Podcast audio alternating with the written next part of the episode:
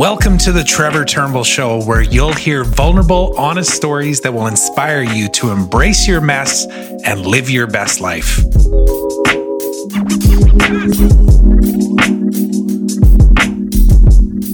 Welcome to the show, everyone. My guests today, and I say guests uh, because I have two of them on this show, are Danielle Grant and Steve Gordon. So Danielle Grant, you might be familiar with. I've had her on the podcast a couple of times already.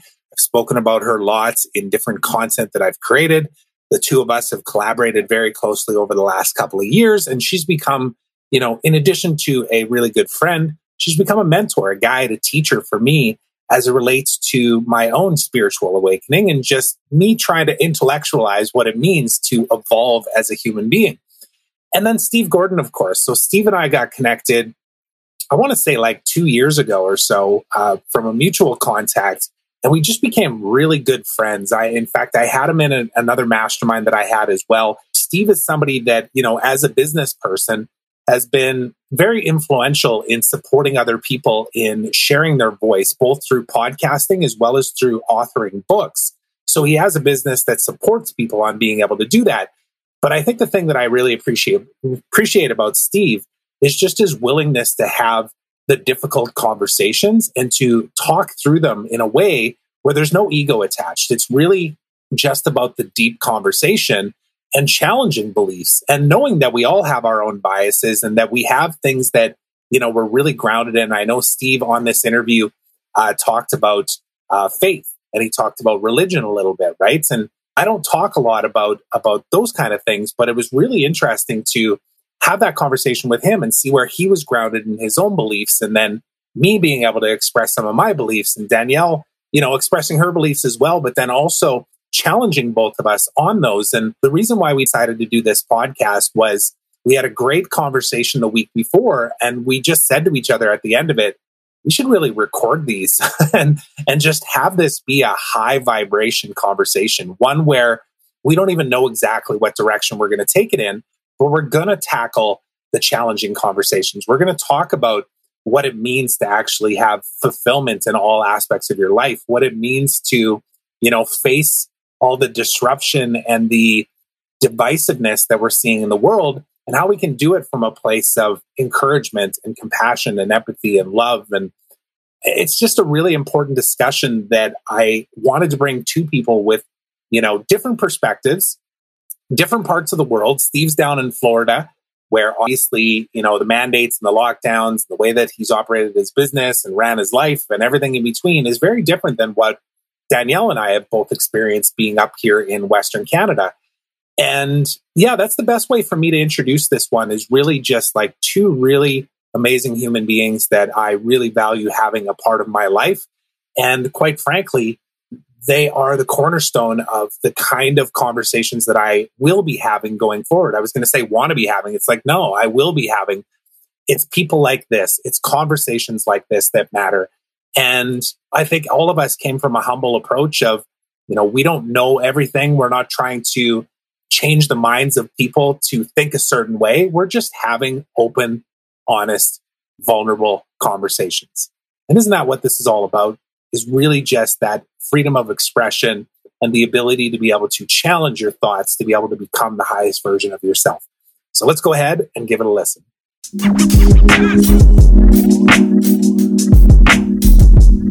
All right. Welcome, welcome, Danielle and Steve Gordon. How are both of you doing today?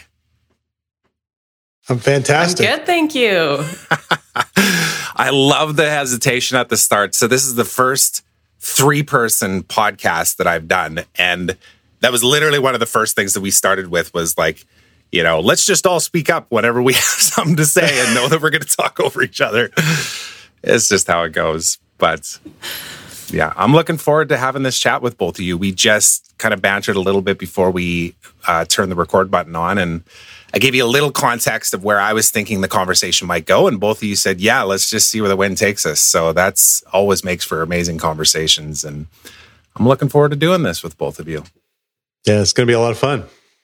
So to give everybody a little bit of context, Um, the three of us met last week, I believe it was, and it was a conversation that was worthy of recording and actually putting onto a podcast. But we figured that we'd officially sit down and have a chat. And really, to kind of frame it, I think I know for me, there's conversations that I have with people where I can't even explain the energy that's in that call and the depth of the conversation that ensues. But I'm constantly curious at like reverse engineering, like what makes up that, and then ultimately feeling this this uh, feeling of podcasting and what it's meant for me in being able to engage in those kind of conversations. And most recently, I actually, and I'll maybe start with this, and then I'll ask one of you to respond because then we can start that way. But um, I was listening to Joe Rogan and Jordan Peterson's podcast recently, and as of the time of this recording, we all will know what's going on in the world of the conversation with regards to Joe Rogan and uh, Neil Young and, you know, Brene Brown and all of these things that are happening in the world right now. But they talked about something in the middle of that podcast where it talked about this flow of a conversation that has no preconceived construction to it aside from just total presence, right? When you're listening to the other person and you're you're feeling the like, ooh, I can go in this direction and talk about that. And then always knowing that like when you're very conscious about it, you can always root it back to that. I forget the term that they use, but they talk about it in uh, the comedy world of like it's not the the grounding piece or the, the callback. They call it a callback, right? So it's this idea that when you're in this conversation, you can go down these long paths and then always bring it back. And it brings people through a journey of conversation. And I know for me, like if I was to describe what this podcast means to me and ultimately what every conversation in my life means to me that I want to be having, it's literally that. And maybe Steve, why don't you start off? Because I know, you know, we got connected through mutual contacts and you've had a podcast for a long time and you've served people in creating podcasts and ultimately just sharing their message. And you've seen all kinds of scenarios with regards to like what works, what doesn't, and what feels authentic. What comes up for you when I start us off with that as the lead in? I think there's some magic in conversation. I mean, it's it's baked into us as human beings pretty deeply, right? This this is how we made allies. It's it's how we entertained ourselves. It's kind of core to how we interact with one another. And we're very social creatures. And so I think there's this natural kind of attraction to it.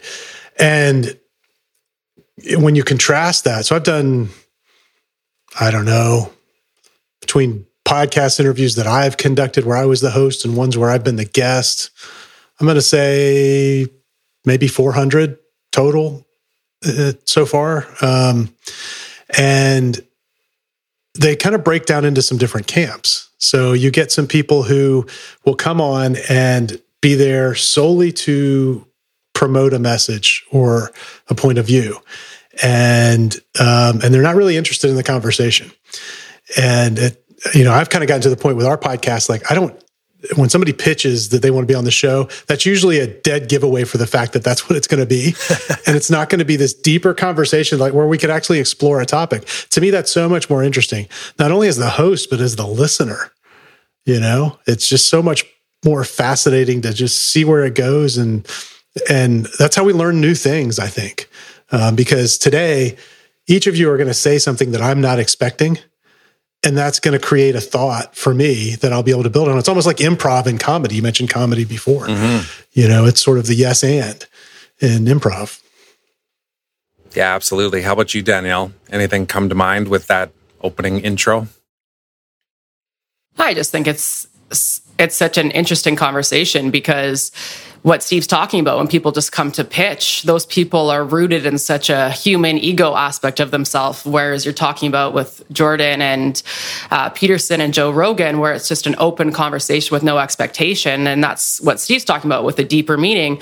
That's people living in more of their conscious self and allowing that place of not needing to know everything. You know, people come on to pitch something, they're they're not really in their truth or they're not really who they are.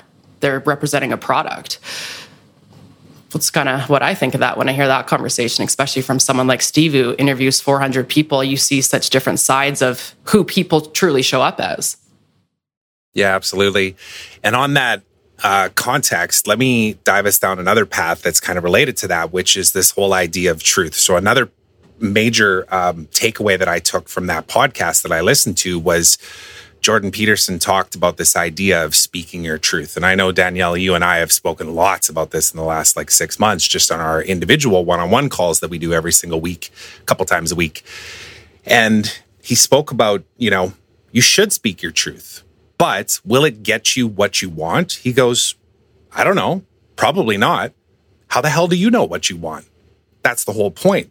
Is if you don't speak your truth and you get something, it might not have been the thing that you actually wanted, anyways, in the first place. So ultimately, that leap into being authentically yourself is the human experience that we're all here to ultimately experience.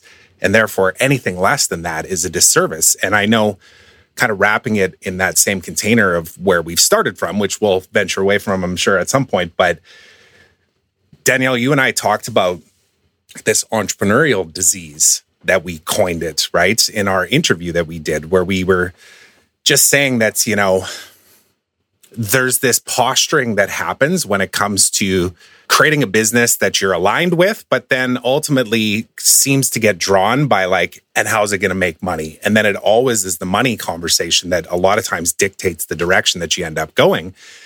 And that's where the misalignment sometimes comes in too, right? So there's a lot to unpack there, but I guess what I'm, I'm kind of alluding to is this idea of like speaking your truth and where do people stumble on this? And I could speak from my own perspective, but maybe Steve, you want to jump in on that as far as like, where are you at with that? Like, how do you feel about the idea of like speaking your authentic truth, including the parts about how it gets 60 degrees in Florida and everybody freaks out?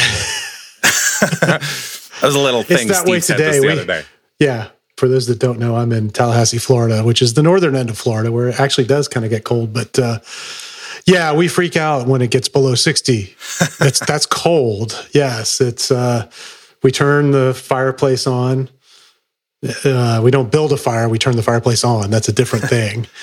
uh, yeah, it's it's that that's our truth. Um, I, you know, the this whole idea of your truth. I mean, I think yes, there there is a reality to your life, to your perception of it, to your business.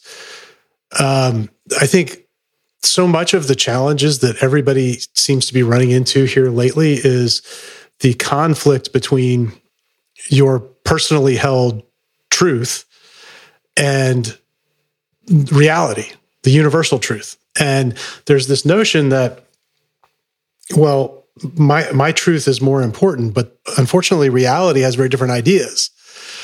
And so I, I think there, and I, I see a lot of people bucking up against this and really being frustrated by it. And while yes, there is this truth of who you are and um, you know, and how you perceive yourself, there is also objective reality in the world and you've got to reconcile the two. And i think that's one of the things that, that peterson talks about a lot is that um, you know I, I, love the way he phrases phrases it you know if that that's your your held belief how's that working out for you? It might be working out really great. It might be working out not so great you know? But you know we're not we're not trees. We're not planted. We have the ability to get up and move and change um, and and I think to fail to do so is is really dangerous, whether you're talking about an entrepreneur or an individual. Uh, in in the entrepreneurial world, not paying attention to the external reality and and what it's telling you can can be really really difficult. Um, having been through a situation where the you know I got some pretty harsh feedback from the marketplace, you know I had my own ideas about what was real in that business, but that didn't equate to what anybody was willing to pay for at that moment in time, you know, and there wasn't anything I could do to change that. So, um, I don't know if that's where you wanted to go, but that that's what came to mind for me. Yeah, wherever we go is where we go. And I know that there's so part of the reason why it's amazing to have you Danielle here is that in my work with Danielle in the last like six months, I didn't even realize we were actually doing it, just to be clear up front. but I was coming to conversations with Danielle and expressing my beliefs and my truth and my current my current reality. And then she would question that and say, is that your highest self actually speaking from that perspective? Or is it something that you believe to be true that's no longer serving you, that you're just saying to yourself for whatever fear? Fear of the unknown, fear of failure, fear of judgment, fear of success. Imagine that one too. That's one that's uh, landed a lot for me lately of like, what if I actually speak out loud and it resonates and people connect to it? And now I feel a responsibility to show up in that. And then th- that opens another big spectrum here too of like integrity and being the greatest version of myself. So like when I say it, I mean it, but then when I say it and then somebody responds to it, I'm like, oh shit, I'm tied to this now. Like I gotta be that all the time. Does that make sense? Am I saying something that you can pick up on with that, Danielle? Totally. And Danielle's yeah. really good at asking those difficult questions too. Yeah. It's the highest self conversation, really, right? Yeah. I think too, like something that Steve, you know, brought up is the conflict between the the internal and the external reality, which is the internal is the higher self aspect and the external is the society aspect.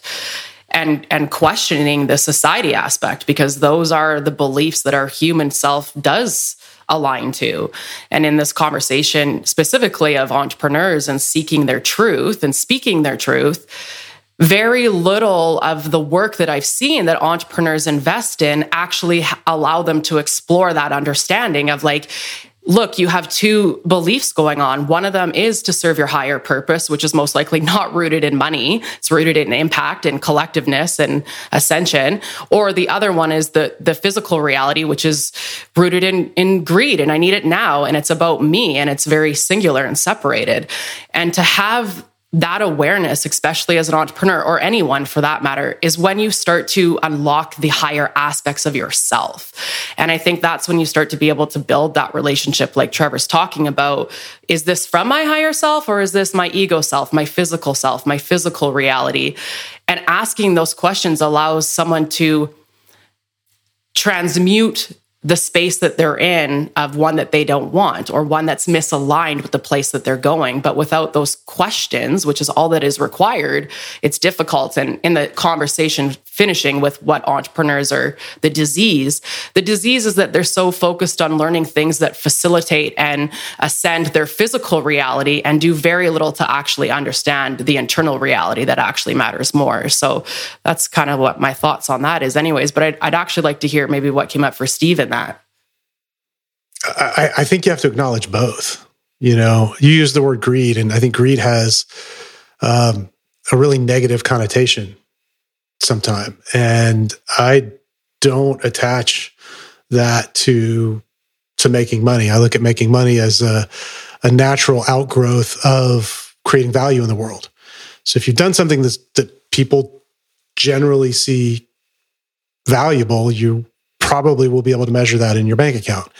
Uh, is that always the case? No, of course not. We're human beings, and and and we're, you know, we're we're sinful, and we're going. You know, there are going to be those motivations to to sort of take the shortcut and cheat and and fuel the the physical side as you described it.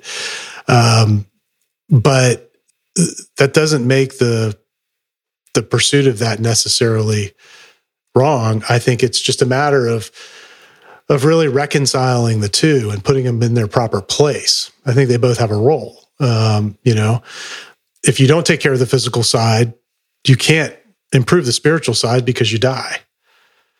You know, we are we are embodied beings, and so if you really want to get deep into it, you you need you've got to take care of all of that, right? You got to have a roof over your head, especially where you guys are in Canada, um, or you'll freeze to death. Um, and so it, the the two have a place. So I think it really comes down to what's the driving factor and how do you create balance between the two? How do you navigate these two kind of spheres so that you're living this higher purpose and at the same time you're taking care of not only your physical needs but you know in the case of most of us who are running a business the physical needs of the people that we employ and of the the people that we serve as customers or clients. I mean, we have impact in all of those areas. Um, and where I think probably most people don't go is they don't just, they, they really just don't give it a lot of deep thought. I'll jump in on that really quickly. and then I'd love to hear your thoughts on this, Danielle. But there's so many dots. Like I constantly reference this idea that when I look above my computer, sometimes I see these things that all just like have lines attached to them. and I see about a dozen of them right now. But this whole idea of like living in integrity and being your highest self and all that kind of stuff.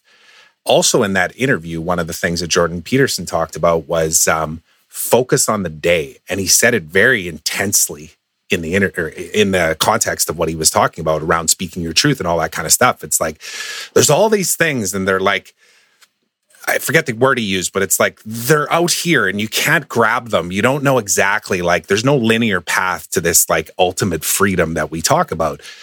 But then he grounded it back to like focus on the day. Focus on what you can do today, which to me, what I heard in that was self awareness, um, self realization, self uh, just integrity, you know?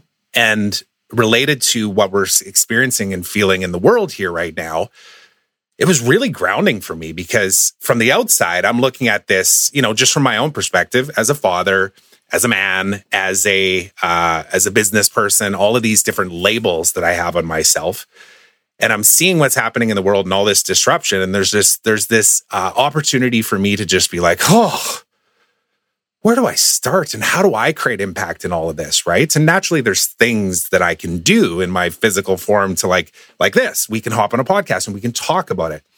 But it always comes back to me. It always comes back to how I choose to address the day and the moments even and being present in that moment, whether it's with my kids or just appreciating the fact that you know, Steve's in Florida and Danielle's, well, across the lake. She's not too far away, but still, we're in this virtual environment here right now where we can literally have conversations around this. And that's the part that I think's hit me the most in the last couple of weeks of like my greater purpose.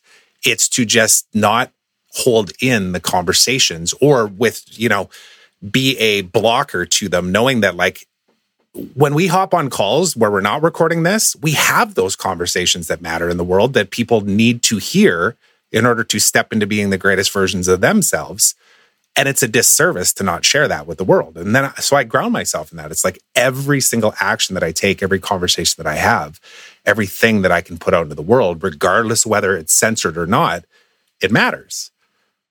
And now you know, for the last six weeks, just to give one more piece of context, and I'll let you respond, Danielle, because you know this better than anybody. But for the last six weeks, I actually sat in the, I want to call it the the nothingness of like not reacting to the impulses of just wanting to move fast and take action and like, oh, I should go do this and defaulting to old patterns that I knew weren't serving me. And it was massively uncomfortable. It was massively uncomfortable. And then the flip side of that is like speaking my truth and having conversations that I believe matter, also massively uncomfortable. So again, I had to revisit that and go, oh, wait a second. It's supposed to be like this. The pain and the suffering is actually a part of the human experience that is the most important thing that we should be facing. And I should learn to love the shit out of it. Every step of it. That's what comes up for me when I hear all of that. Any thoughts? on that, Danielle? I'm sure a lot, right? It's the same thing. It's like you can recall all these conversations we've had and even what you posted today on on LinkedIn talking about that energy of like moving versus just staying grounded. Yeah, I think it's interesting that both of you guys are kind of talking about us the same thing actually steve was saying I, one of the things we need to do is become more curious of deeper questions and trevor you're talking about being in a state of mindfulness, a state of the present state, a state of awareness. And you get to that state of awareness by asking the deeper questions of, why am I in this place? Why do I feel uncomfortable? Why didn't that thing work? Why do I feel anxiety? Um, because in the moment of those questions, in the moment of that mindfulness and the seeking the deeper question, you're engaging the vibrational field in which those discomforts or those unwanted realities live within. And so just by acknowledging I'm in an uncomfortable state, uh, but I need to be in it, I need to just acknowledge it and see it for what it is allows you to actually shift beyond that uncomfortable, allows you to shift beyond that place that we want to stay in of being uncomfortable. But that only comes from asking the deeper questions of what this is. And, and that's the thing. I don't think that enough of us seek present state because when you're in the present state, you're just in alignment with your higher self. You're in alignment with your consciousness, with the truth. You're in alignment with seeking deeper questions. Um, and that's like the most powerful place we can get to. I just want, and I'll just finish on this one thing. I think one of the greatest reasons why we're missing this whole concept in any world, not just as entrepreneurs, is that not enough of us have explored what Buddha was trying to educate us on in terms of attachment, detachment, and separation from the divine and alignment with the divine. And I believe if more people became curious to the teachings of that, which is not a religion, rather an understanding of thought and energy, a lot of that clarity or a lot of that that seeking would be answered. That's what I got. yeah, I'll jump. No, I'll I'll just say one thing, and then maybe I'll we'll uh, get your thoughts on that, Steve. But I just caught in my own intellectual brain here how I phrased what you referred to as mindfulness. I called it nothingness, and I and I actually just in this moment realized how limiting that is, and how it's not serving me. Right? It's not nothingness. It's actually exactly what I'm supposed to be doing and I think that's a, just a good reminder for anybody that would be watching this in the future is like when you surround yourself with people that go, yeah, that's normal what you're feeling right there. And nobody's judging you for it. Nobody's trying to fix you for it, nothing like that. But let me see you, hear you, and give you a different perspective so you can just put a different lens on something. And I know you know, we, we kind of talked about this at the start and in our last conversation we did too, the idea of like the people that we surround ourselves with. And, you know, in the business entrepreneurial context, it's a mastermind, right? And we jump into masterminds or these uh, programs and stuff to be able to surround ourselves with people that can give us the roadmap to ultimate success. And I know personally, and maybe Steve, you want to pick up on this and I might be taking you off on a different path here if you had something to respond to with what we were just talking about. But I know for me, whenever, like just in the last six months, when I was looking around and thinking, okay, where's my next tribe? Where's my next community? Where's my next source of information and people that I want to be around? I defaulted back to just searching for that, right? Because I thought it already existed, because I didn't believe that ultimately I was the person that could create that myself. And that shifted but it's come with a lot of, you know, bumps and pains along the way, mostly an internal conversation. And I know you've invested not just money, but time into a lot of things. And that was one of the things that Danielle and I are most interested in talking to you about, really, was like what your evolution on that has been and where you are now, like in this moment with that concept of like your tribe and your community and where you consume information to shape your beliefs. Well, it depends on what be, what beliefs we're talking about. You know, um, let's go there. if we're, I mean, if we're if we're talking about the the, the deepest beliefs of existence, um, to me, that's relatively easy. Um, you know, I start with the Bible. Um, I happen to believe it's it's the inspired word of God, believe that or not. I'm not here to convince you of that one way or another, but certainly it's hard to argue that it's not a valuable documentation of collected wisdom of the ages, right? Because we we spent a lot of time writing that and copying that book for a very very long thousands and thousands of years. Um, so I tend to turn there, um, and am fortunate to, over the last couple of years, have read through more or less end to end the entire thing about three times now. Um, and there's a there's a through line there that I think reveals a lot about the human experience. And at the end of the day, I think it's a very hopeful uh, story and through line. But so that's where I go for those deeper questions. Um, from a business perspective, I mean, obviously, a lot of that wisdom carries over. You see a lot of the similar ideas show up in, in other areas of philosophy, particularly the Greeks and the Stoics. But you know, on a more practical level, where do I look to figure out how am I going to invest my, you know, advertising and business development dollars? That's a whole different sort of question, right? So that, and I think that goes to some of what you're asking about mastermind. There are these really deep questions that we could be exploring, right? But there's also some really practical level questions and who's my next tribe that I'm going to be around that's maybe going to help me get to that next level from an entrepreneurial perspective. Um, I've been in a lot of different masterminds, and a lot of times you got people who are just pretending. And it took me a little while to realize that. Um, I'm much better at spotting that now than I used to be.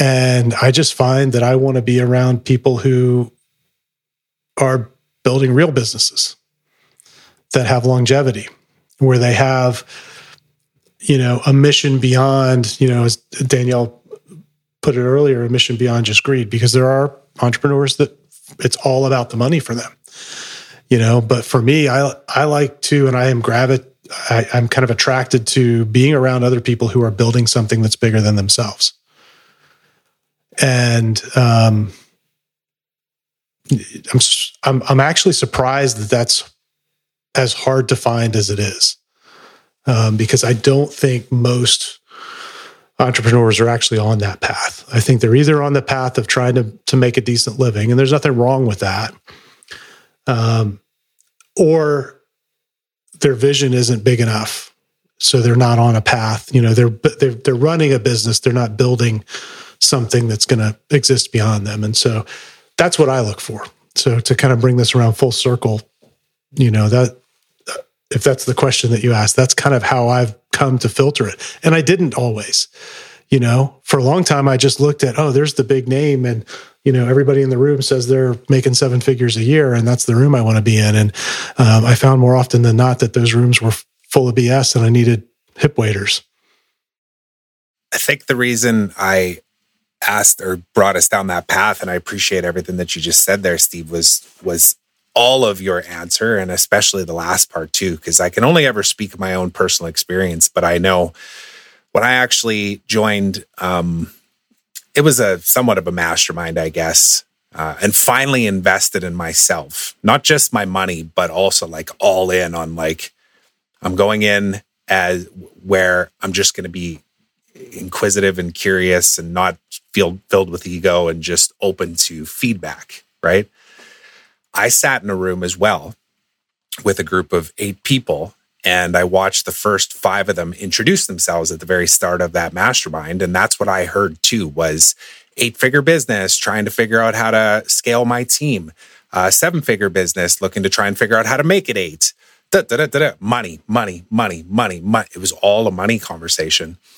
And I remember when it came to me, I actually remembered hearing my wife's voice in my head saying, just be your authentic self. Go tell the truth. Like you're not going to get what you want out of this unless you do that. And my heart was racing like crazy because I was like, the truth? Do I tell the fucking truth right now? You want to know the truth? Like, here's the truth. I had built up a business that was like doing about six fifty, seven hundred thousand dollars a year. It's barely profitable. I had two hundred thousand dollars in debt. My relationship with my wife was terrible. The people that I had working with me weren't really you know, as inspired as I was, right? Because I thought they should have the same level of like get up and go as I did. And I was just tired and depressed and and angry and everything in between. And that's what I said out loud. And it opened up the space for everybody else to tell the real story, which was the eight figure guy that was going through a divorce, the seven figure guy who was $400,000 in debt, and on and on and on and on. And then the next two days were a completely different experience than what they could have been. It would have been way more tactical and way more here's the six pillars of your business and the finances and the operations and this and that. And instead, it went into that deeper conversation because one of the things, and maybe you want to pick up on this, Danielle, but one of the things that I question, questioned and still question too is why can't it be all of that? Why does it have to be separate? Why do we have to have tribes that teach us how to build businesses that are profitable and ones that teach us to ask bigger questions about the why behind our existence. Why can't they be one and the same? Because I believe that they they are. I think they can be one and the same. Yeah. I, and that was where I was often, struggling to find, right? I couldn't find that. Well, I think a lot of the reason they aren't is um, that it requires that you set aside ego, and that that in, in doing that, I think it requires that you have a lot of confidence. So, um, at the end of the day, I think this whole thing, this whole entrepreneurial thing, and maybe life in general, really boils down to confidence, your own personal confidence. And I think that that only comes from within. And it comes, I think, as a byproduct of knowing that you're on the, the right path. Um, and I'll I'll let Danielle build on top of that. But I to me, that's what it comes down to. That's the word that I keep coming back to again and again. Yeah, I love that, Steve. I would just even expand that it's the confidence, but it's really the courage of of living your truth. It's the courage of trusting that that's your truth and that's the way that you're going. But you're right. The biggest thing people need to move beyond is the ego aspect. Why don't we see this blending together in these masterminds? Well, a lot of the people that are leading these masterminds or leading these aren't even aware of their own consciousness, aren't even really settled into their own truth. So, how can they bring in that energy and that experience for people in the mastermind if they themselves are not in that position? And I think that's what we're seeing in a lot of programs. Um, Steve totally nailed it on the head of like, I don't want to be around people that are just being fluffy and it's about the money. They really want impact and everlasting businesses and really making a difference in the world. And that's where I found myself. I'm like the baby entrepreneur in this collective here. Um, but after three and a half years, I, I really found myself not wanting to invest any more in anyone because it was all about money and just profit and marketing and there wasn't any substance into why you want that marketing why you want that money what is the the deeper meaning there? And I dissolved my whole company because I was like, this isn't the impact I'm here to create. This isn't my greater vision. This is everyone else's vision telling me how to run a business and how to make the quickest dollar. And that's not aligned for me. And it was difficult for me to walk away from that but I was following my truth of like, I want to create a business of greater impact. I want to settle in and help people realize this more. And as an entrepreneur, I felt like I failed because I was not doing what everyone in the entrepreneur space was telling me to do. But just this conversation right now is like giving me so much more life than spending, you know, X amount of dollars every month on a mastermind. Well, let's let's go back to this idea that you felt like felt like you failed. Um, the only way to fail in this game is to quit the game. You know, I think Simon Sinek really put some good words around it when he in his book The Infinite Game, right? It really is that. The only way you lose is to get out. As long as you're in the game and you have another turn to play, you're not losing, you know? And there is no ultimate winner because the game will exist beyond all of us. So setting that aside then that there is no winning and there is no losing that it's not finite. It's not like, you know, we have the NFL playoffs this weekend and and those games do end and there is a winner and a loser at the end of it, right? But in business it's not that way. I mean, I and I've uh, and I've lost the game. You know, I lost the game in one business and had to get back in the game in a new business. But you always have that opportunity to come back. So then it isn't about the winning or the losing, it's about how am I going to measure how I make the progress that I want to make? And I don't think there's one answer, you know. So we each have maybe a different perspective on what it is that we want to accomplish. And no matter how noble that might seem to us, that doesn't mean it's the answer for everybody. And that's okay. You know, so it doesn't bother me that there are these other shallow masterminds out there if that's what those people want to attend and it makes them feel good I have no issue with that whatsoever. I just have become clear that for me, that's not that's not who I want to be around. Okay. But you know, it's a it's a big wide world. There's seven and a half billion people. The the thought that that uh, somehow I'm arrogant enough to have an inkling about what would be good for anyone beyond me and and you know maybe my family. To me, it's it's a place we shouldn't go. It's a place where we're a lot of us are going lately, but it's a place that we shouldn't go um, because we don't know what that person's situation is. We don't know how how reality is impacting them and how they're responding to it. Um, and honestly, most of us have all we can handle right in our own little world, much less you know go go around and try and dictate what what you should do here or what you should do there. So I don't know. I'll put my soapbox away. I, I want to pick up on something you said there because it came to mind as soon as you said it out loud. This idea of like sport having this finite, like you win or you lose. And I want to reframe it though, because, and let's use Tom Brady as the example. I've actually, his, some of his videos have been coming into my space lately, naturally because of the algorithms, but for other reasons as well. And if we just grounded in this. So Tom Brady has played 22 seasons in the NFL and he's won seven championships. That's one out of every three years he wins a championship, 33% of the time, roughly, right? And that's an exceptional, like world class GOAT kind of analogy, right? It's like most people don't even come close to that.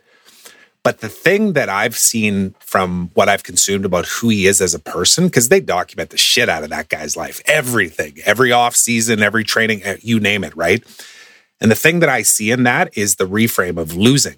There's no losing. There's a lesson to be learned in everything. And the struggle actually is what creates the next evolution. It creates the next, whatever you want to call it, the next ascension.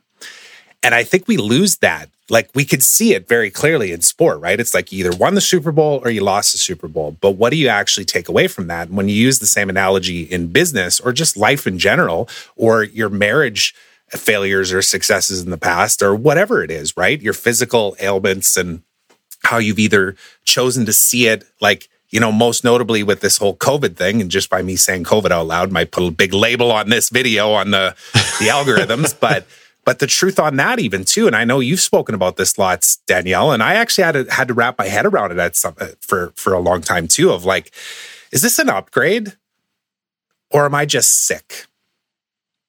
And how do I choose to see this, even if I can't see anything in this physical world that tells me that there's an actual upgrade happening because I just feel it in my body that I feel tired and I feel sore and I feel sick and all of those things, right? That's what came up for me when I heard all that. I just kind of grounded back to the NFL story, but I think it brings up maybe a whole nother, you know, direction we can even go in this conversation. What what's your thoughts on on all of that, Danielle? Because I know you've spoken a lot about this in the past couple of months in particular. Yeah, it's interesting because someone like me who um, grounds herself in curious questions all the time, the idea when I say, oh, I feel like I failed, the way I actually interpret that for my own self is that my, I have gone beyond an, that ego belief of thinking that's what it wanted. And because the ego's natural behaviors are, if it doesn't get the result it wants, it feels like it failed. In the moment I said I felt like I had failed, I didn't fail. I was actually ascending beyond a place that was keeping me stuck before that was more fear based. And I had awareness that, oh, I feel like I failed, but actually what I've done is I've ascended beyond that aspect of myself that was discomfort or was misaligned. Um, and I think what Steve said there was really important of like, we, no one can make any decision for yourself and no one's here to tell you what to do. But the fact of asking the deeper question allows one to become more clear about what one wants for oneself, right? Like, I didn't want to sit in a place of feeling like I had failed anymore. I wanted to ascend beyond that. So, how can I look at that experience differently? Oh, it was a win for me, just like Tom Brady. Look at me keep going now into a more aligned direction. But that just really comes from building that relationship with yourself and looking at what the negative thought is or how you're feeling or how you're reacting, like Steve says, to what people are saying that they think you should do. It's all about asking yourself what you think you should do, which goes back to that question of asking deeper questions. Are we asking deeper questions? Are we willingly going into that place and asking that? I want to come back to this idea of, of failure. Um, I do think that there is failure. We experience it every day. Big failures, little, little failures. Um, I don't think you can lose the game of business, but I think the failures along the way kind of along the journey are super valuable. To me, that's where the growth comes from. It's the those are the things that force you to ask the deeper questions. You know, when I was going through, uh, um, you know, a business cratering and you know a divorce simultaneously, that forces you to sort of question what am I doing here? If if you're smart anyway, you have to. I think at that point you have to ask, okay, well, I'm, you know, the the truth that I've been living is not aligning with the external reality. And so something's got to give, and it isn't probably going to be the external reality, you know? Um, and so, what is it that I'm doing that is misaligned? How am I living? How am I conducting myself? What are the beliefs that I have that are misaligned? And I think, you know, any type of failure gives you those clues um, and can, you know, to me, those have been the greatest learning experiences, you know. And I came out of that really dark period of life, and within a year had found the perfect partner to spend the rest of my life with. Um, we've now been married for 11 years, um, and I started building a business that I wanted. And has it always been easy? No, there've been a million failures further along the way. Ask my wife; uh, she'll tell you. But um, unfiltered. But to me, it's too. that process. yeah, I think that's the process, though. It's I'm going to do something. I'm going to get feedback. I'm going to get either positive or negative feedback, and I think all really, I, we can make this really, really complex, but I don't think that it is. I, I I think there is an external reality to the universe. Danielle, you'd probably describe it as the vibrations and and getting that deeper connection with really the way the energy is flowing. And it works in a certain way. And we're not always conducting ourselves in alignment with that.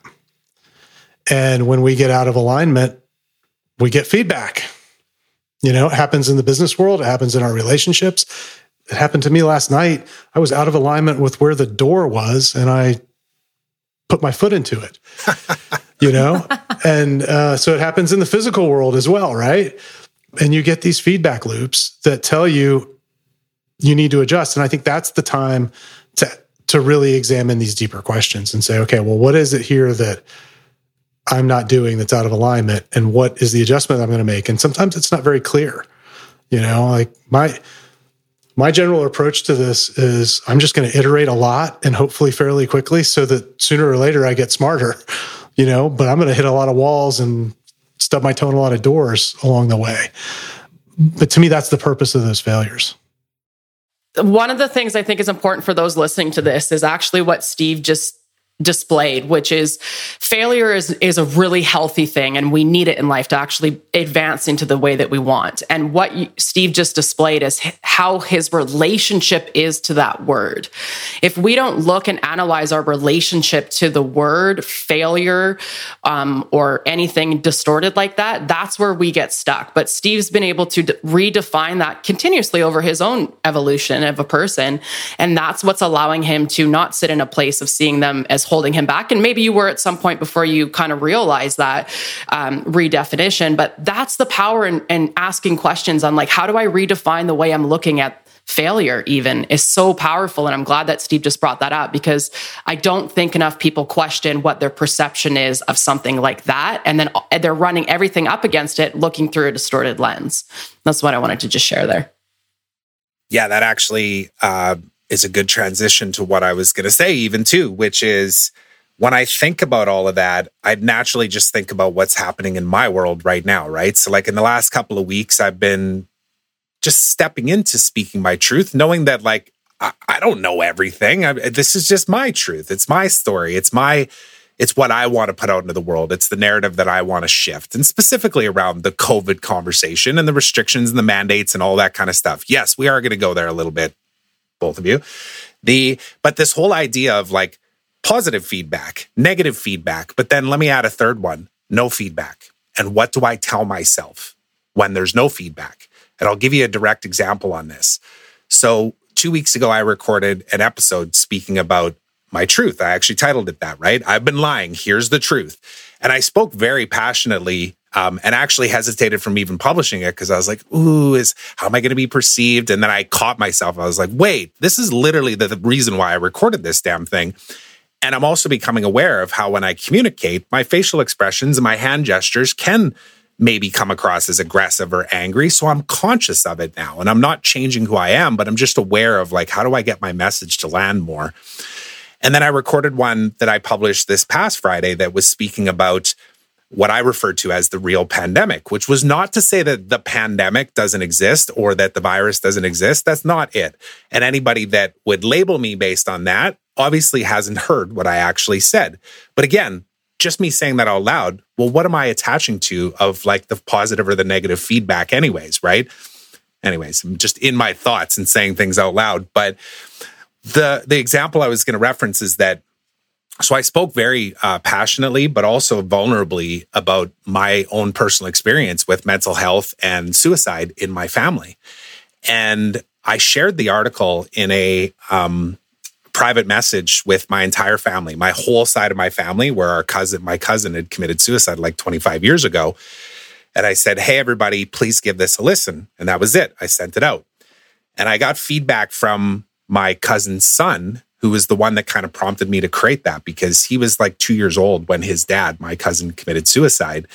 And he reached out to me a few weeks ago and just basically sent me a message saying, like, hey, I know we didn't get a chance to talk much when I was younger, but I just want to let you know that I appreciate every moment that I had with you and what you said to me. It landed for me. And I had this moment of like, holy shit, like I have this source, this incredible ability to create impact and I don't even know it. And then I don't believe it because I don't get the feedback loop, but he gave it to me in that moment. So when I shared it with my family, he jumped in and he was like, Oh, amazing. You know, thanks so much. It feels so good to hear that back. And then my uncle jumped in too, and nobody else in my family has responded to it yet. And I'm telling myself, Oh shit. Did I just un- did I just flip a rock over where my family now hates me for saying this out loud? Are they like, do you know where I'm going with this? It's like I have a choice now on whether I attach to that like silence or if I just go, I spoke my truth. And that is what I ultimately am believing right now is like, I spoke my truth and I did it from a place of empathy and compassion and love. And that was it. There was no hate, there was no anger. However, somebody else attaches to it, that's for them to work through. That's what came up for me. I wanted to just say that out loud. I think this is where the term the silence is deafening comes mm. into play. you know, because when the, the silence is there, we tend to fill the void.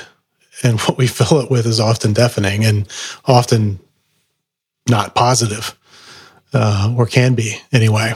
Um, it's almost like negative feedback is better because you can react to that and and become defensive and you know, and and sort of fight the fight against that energy. Um, yeah, very interesting observation. I hadn't thought about that. Yeah, and it speaks to, and then I'll let you jump in, Danielle. Sorry, I don't want to take this over, but like I think about just the term highest self because you've been saying that to me for a long time here too. And I've naturally just kind of let it go boing, bounce off me. I'm like, yeah, yeah, highest self, whatever, you know. And then I'm like, no, wait a second. What would my highest self do? And when I relate it to what I see in the world here, too, like just yesterday, I made a conscious choice to share something positive socially about taking my kids skating for the first time and the fact that, like, you know we need to do more of? Hug deeper, smile more, enjoy the moments, and do things that make you happy.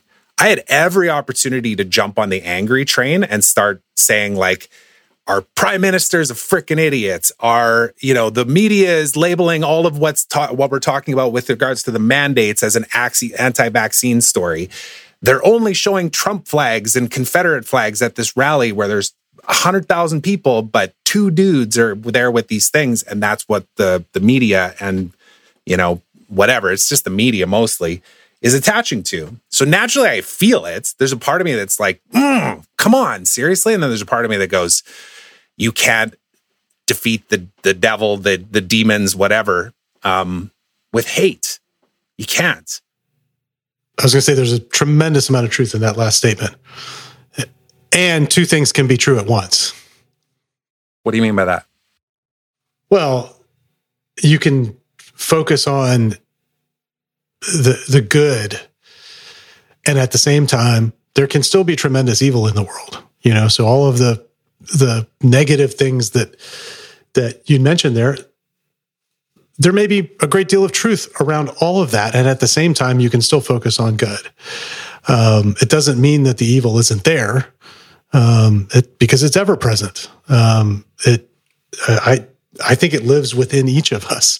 I mean, if you look at historically all of the the truly just absolutely evil, sadistic things that we do to one another um, and have done to one another over time, it's clear that the evil is in us, and it's in every one of us um, to one degree or another. Um, you know, but um, you know, I I think it's okay to acknowledge that that the reality that yes, we need to focus on these these really good and positive things in the moment, and at the same time, we need to be really aware that there are a lot of negative things, and not just the ones that that you alluded to. There are negative things happening in the world all the time at both the macro and the micro level. And the more that we're aware of them, those of us who choose not to go that route, the more I think we can change for that moment in in that limited sphere we can change the world from from bad to good you know? A couple of thoughts came to mind there. So one is this idea of change the world. The implication is that that's some sort of a global act that you're going to commit but none of us are powerful enough to act globally. Even the president of the united states isn't powerful enough to act globally and make a large scale impact. They he likes to talk that way. Every one of them has liked to talk that way, but their their true impact on you know somebody in the middle of India or in the middle of China or in the middle of Africa is relatively small. You know, um, and so this this notion of of changing the world and having this global impact, I think, is is the wrong way to look at it. It is change the world, but how do we do that in my world.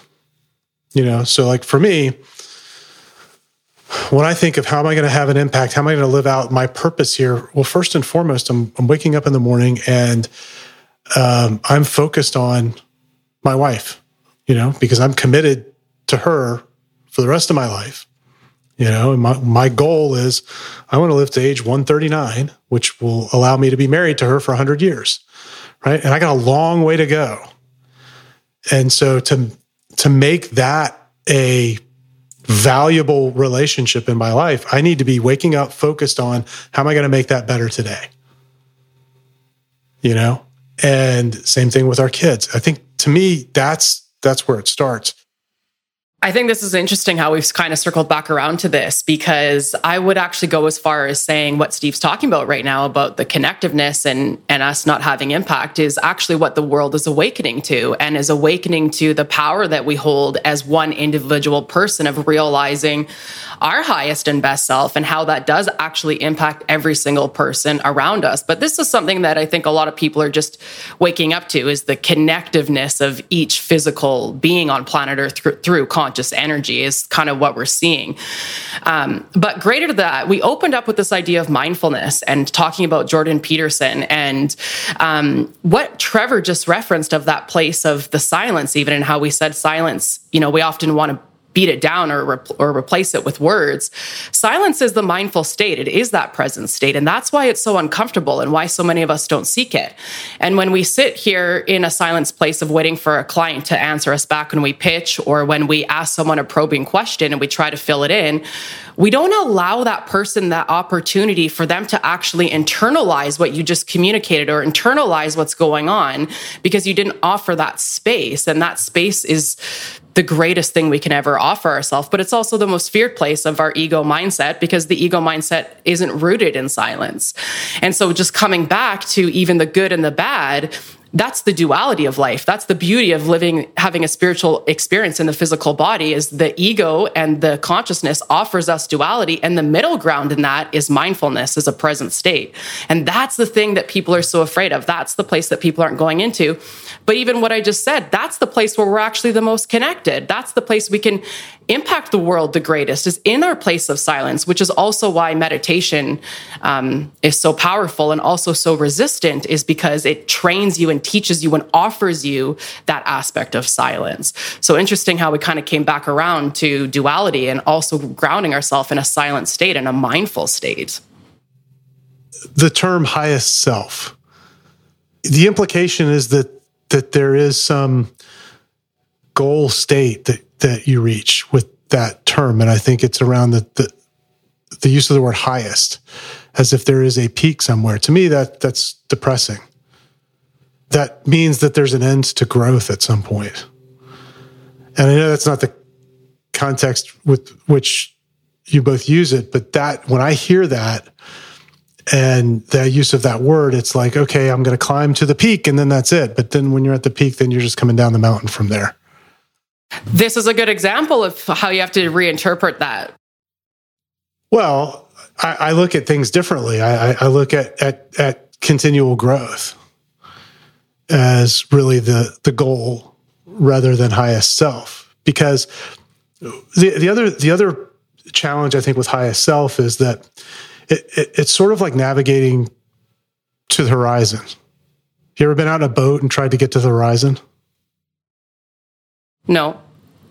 What's the word you would use? I love this conversation. What's the word you would use? Well, I don't know. Um, I so to me, it's when I look at highest self, it's that there's this forward-looking measuring stick that you will never get to, and that's depressing. It's defeating, really, you know, because I'm never going to measure up.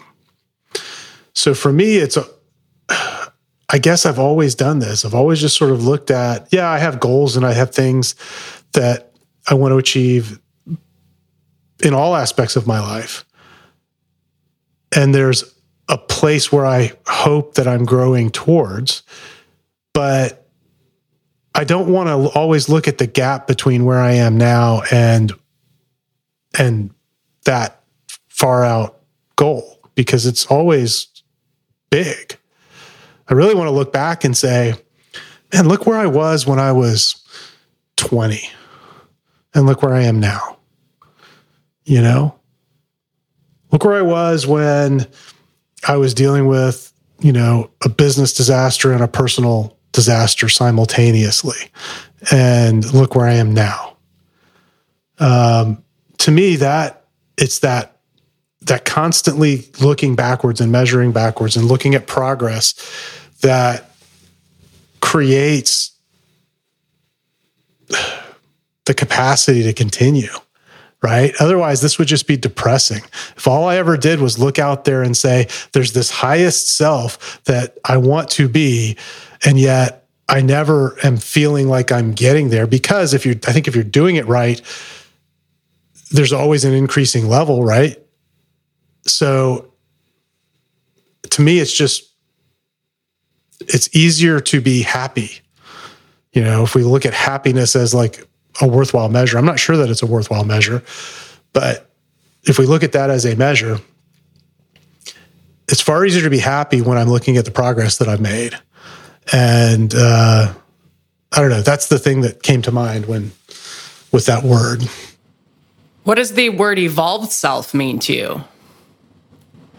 I'm seeking alignment with my evolved self, with my, I'm just trying to find a different word to see how what could land just so people can see outside of highest. It still, to me, feels like a, destination I'm trying to reach rather than a process I'm trying to live. Interesting. I think this is a place all of us find ourselves in. Wait, that's it. It's like, well, I believe this, and what I believe feels distorted or harder and I don't want that and what I'm seeking is this other thing. How do I define that other thing for myself, right? All of us find us in ourselves in this place all the time. Right? You're seeking a process. So what version of you is doing that? I'm glad that you're saying what you're saying out loud because I think we're we're all giving each other aside from the little blips of the internet and stuff, but we're giving each other the space to just say what's real for us, you know? And I know like I'm resonating with everything that you say, Steve, with regards to like, you know, I kind of want to know that I have a place to aspire to and that there's a goal that I can achieve, but then there's more after that. And not this like endless existence of evolution. I've that's literally what I've been thinking about. And so it actually brings up a lot for me because these kind of conversations, Danielle and I have had a lot of them with different people in the last few weeks where to give you an example, you know, somebody would say, so I got this idea about, um, you know, creating better wastewater management in third world countries because ultimately that's at the roots of these some of these challenges in the world, that and clean water. And well, you probably wouldn't be interested in it. Me and Danielle are like, dude, send me that documentary. I want to I want to watch that thing. Like these are the things I'm actually curious about because it just gets me to think outside of like what I believe is even possible. And then when I shift that, that to me I see as part of the evolution. But the other side of it too is just wrapping this all around the idea of death, death, like physical death and grief.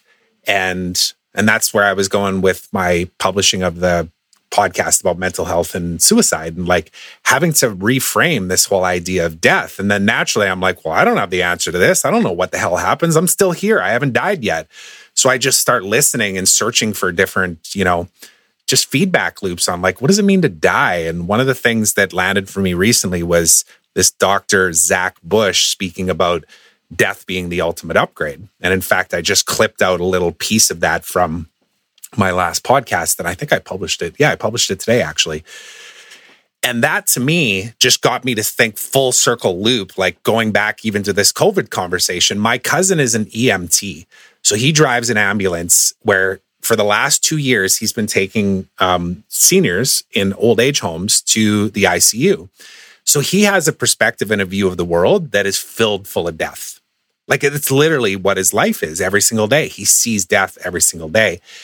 And I've seen some of his opinions about like just what we're dealing with in the world right now around restrictions and health and all that kind of stuff and science, trust the science and everything in between. And I found myself getting triggered by it. I was like, oh, dude, like, I get it. I support the doctors and the nurses too, but like, can't you see? And then I had to step back and go, wait a second.